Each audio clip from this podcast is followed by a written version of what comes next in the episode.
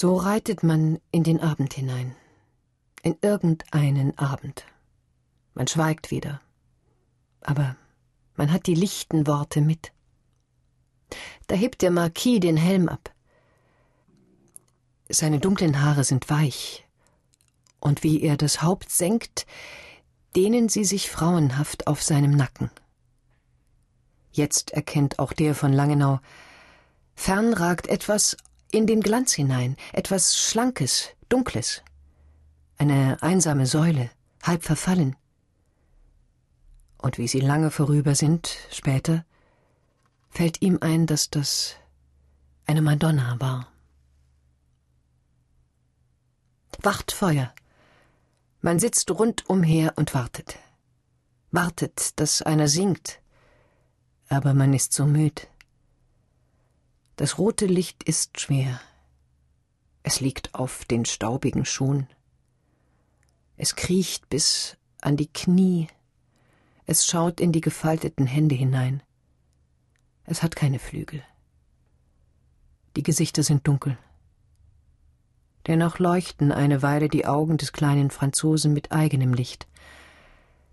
Er hat eine kleine Rose geküsst, und nun darf sie weiter welken an seiner Brust. Der von Langenau hat es gesehen, weil er nicht schlafen kann. Er denkt, ich habe keine Rose. Keine. Dann singt er. Und das ist ein altes, trauriges Lied, das zu Hause die Mädchen auf den Feldern singen, im Herbst, wenn die Ernten zu Ende gehen. Sagt der kleine Marquis, ihr seid sehr jung, Herr. Und der von Langenau, in Trauer halb und halb im Trotz, achtzehn. Dann schweigen sie. Später fragt der Franzose Habt ihr auch eine Braut daheim, Herr Junker? Ihr? gibt er von Langenau zurück. Sie ist blond, wie ihr. Und sie schweigen wieder, bis der Deutsche ruft Aber zum Teufel, warum sitzt ihr denn dann im Sattel und reitet durch dieses giftige Land den türkischen Hunden entgegen? Der Marquis lächelt um wiederzukehren.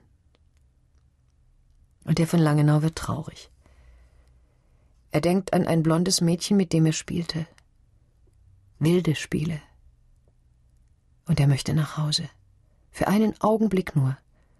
Nur für so lange, als es braucht, um die Worte zu sagen. Magdalena, dass ich immer so war. Verzeih.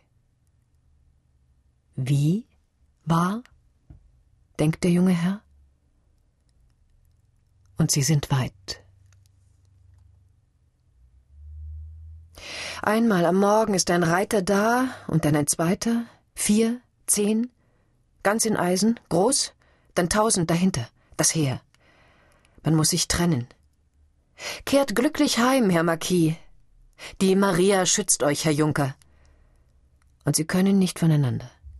Sie sind Freunde auf einmal, Brüder, haben einander mehr zu vertrauen, denn sie wissen schon so viel einer vom anderen, sie zögern. Und ist Hast und Hufschlag um sie. Da streift der Marquis den großen rechten Handschuh ab. Er holt die kleine Rose hervor, nimmt ihr ein Blatt, als ob man eine Hostie bricht. Das wird euch beschirmen, lebt wohl. Der von Langenau staunt. Lange schaut er dem Franzosen nach. Dann schiebt er das fremde Blatt unter den Waffenrock. Und es treibt auf und ab auf den Wellen seines Herzens. Hornruf. Er reitet zum Heer, der Junker. Er lächelt traurig. Ihn schützt eine fremde Frau. Ein Tag durch den Tross. Flüche, Farben, Lachen. Davon blendet das Land. Kommen bunte Buben gelaufen, raufen und rufen.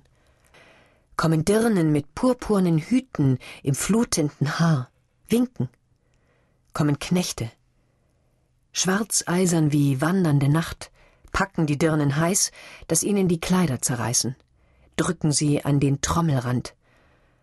Und von der wilderen Gegenwehr hastiger Hände werden die Trommeln wach, wie im Traum poltern sie, poltern. Und abends halten sie ihm Laternen her, seltsame. Wein, leuchtend in eisernen Hauben. Wein oder Blut? Wer kann's unterscheiden? Endlich vor Spork. Neben seinem Schimmel ragt der Graf. Sein langes Haar hat den Glanz des Eisens. Der von Langenau hat nicht gefragt. Er erkennt den General, schwingt sich vom Ross und verneigt sich in einer Wolke Staub. Er bringt ein Schreiben mit, das ihn empfehlen soll beim Grafen, der aber befiehlt, lies mir den Wisch. Und seine Lippen haben sich nicht bewegt. Er braucht sie nicht dazu. Sind zum Fluchen gerade gut genug. Was drüber hinaus ist, redet die Rechte. Punkt um.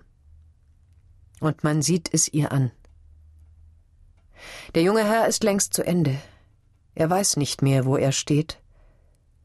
Der Spork ist vor allem. Sogar der Himmel ist fort. Da sagt Spork, der große General, Kornett. Und das ist viel. Die Kompanie liegt jenseits der Raab. Der von Langenau reitet hin, allein, Ebene, Abend. Der Beschlag vorn am Sattel glänzt durch den Staub. Und dann steigt der Mond. Er sieht es an seinen Händen. Er träumt. Aber da schreit es ihn an, schreit, schreit, zerreißt ihm den Traum. Das ist keine Eule. Barmherzigkeit. Der einzige Baum schreit ihn an. Mann. Und er schaut. Es bäumt sich. Es bäumt sich ein Leib den Baum entlang. Und ein junges Weib, blutig und bloß, fällt ihn an. Mach mich los! und er springt hinab in das schwarze Grün und durchhaut die heißen Stricke, und er sieht ihre Blicke glühen und ihre Zähne beißen. Lacht sie? Ihn graust, und er sitzt schon zu Ross und jagt in die Nacht. Blutige Schnüre fest in der Faust. Der von Langenau schreibt einen Brief, ganz in Gedanken. Langsam malt er mit großen, ernsten, aufrechten Lettern Meine gute Mutter. Seid stolz, ich trage die Fahne. Seid ohne Sorge. Ich trage die Fahne. Habt mich lieb. Ich trage die Fahne. Dann steckt er den Brief zu sich in den Waffenrock, an die heimlichste Stelle, neben das Rosenblatt, und denkt, er wird bald duften davon. Und denkt, vielleicht findet ihn einmal einer, und denkt, denn der Feind ist nah. Sie reiten über einen erschlagenen Bauer. Er hat die Augen weit offen und etwas spiegelt sich drin. Kein Himmel, Später heulen Hunde. Es kommt also ein Dorf, endlich. Und über den Hütten steigt steinern ein Schloss. Breit hält sich ihnen die Brücke hin, groß wird das Tor, hoch willkommt das Horn. Horch, poltern, klirren und Hundegebell, Wiehern im Hof, Hufschlag und Ruf. Rast, Gast sein einmal. Nicht immer selbst seine Wünsche bewirten mit kärglicher Kost. Nicht immer feindlich nach allem fassen. Einmal sich alles geschehen lassen und wissen, was geschieht, ist gut. Auch der Mut muss einmal sich strecken und sich am Saume seidener Decken in sich selber überschlagen. Nicht immer Soldat.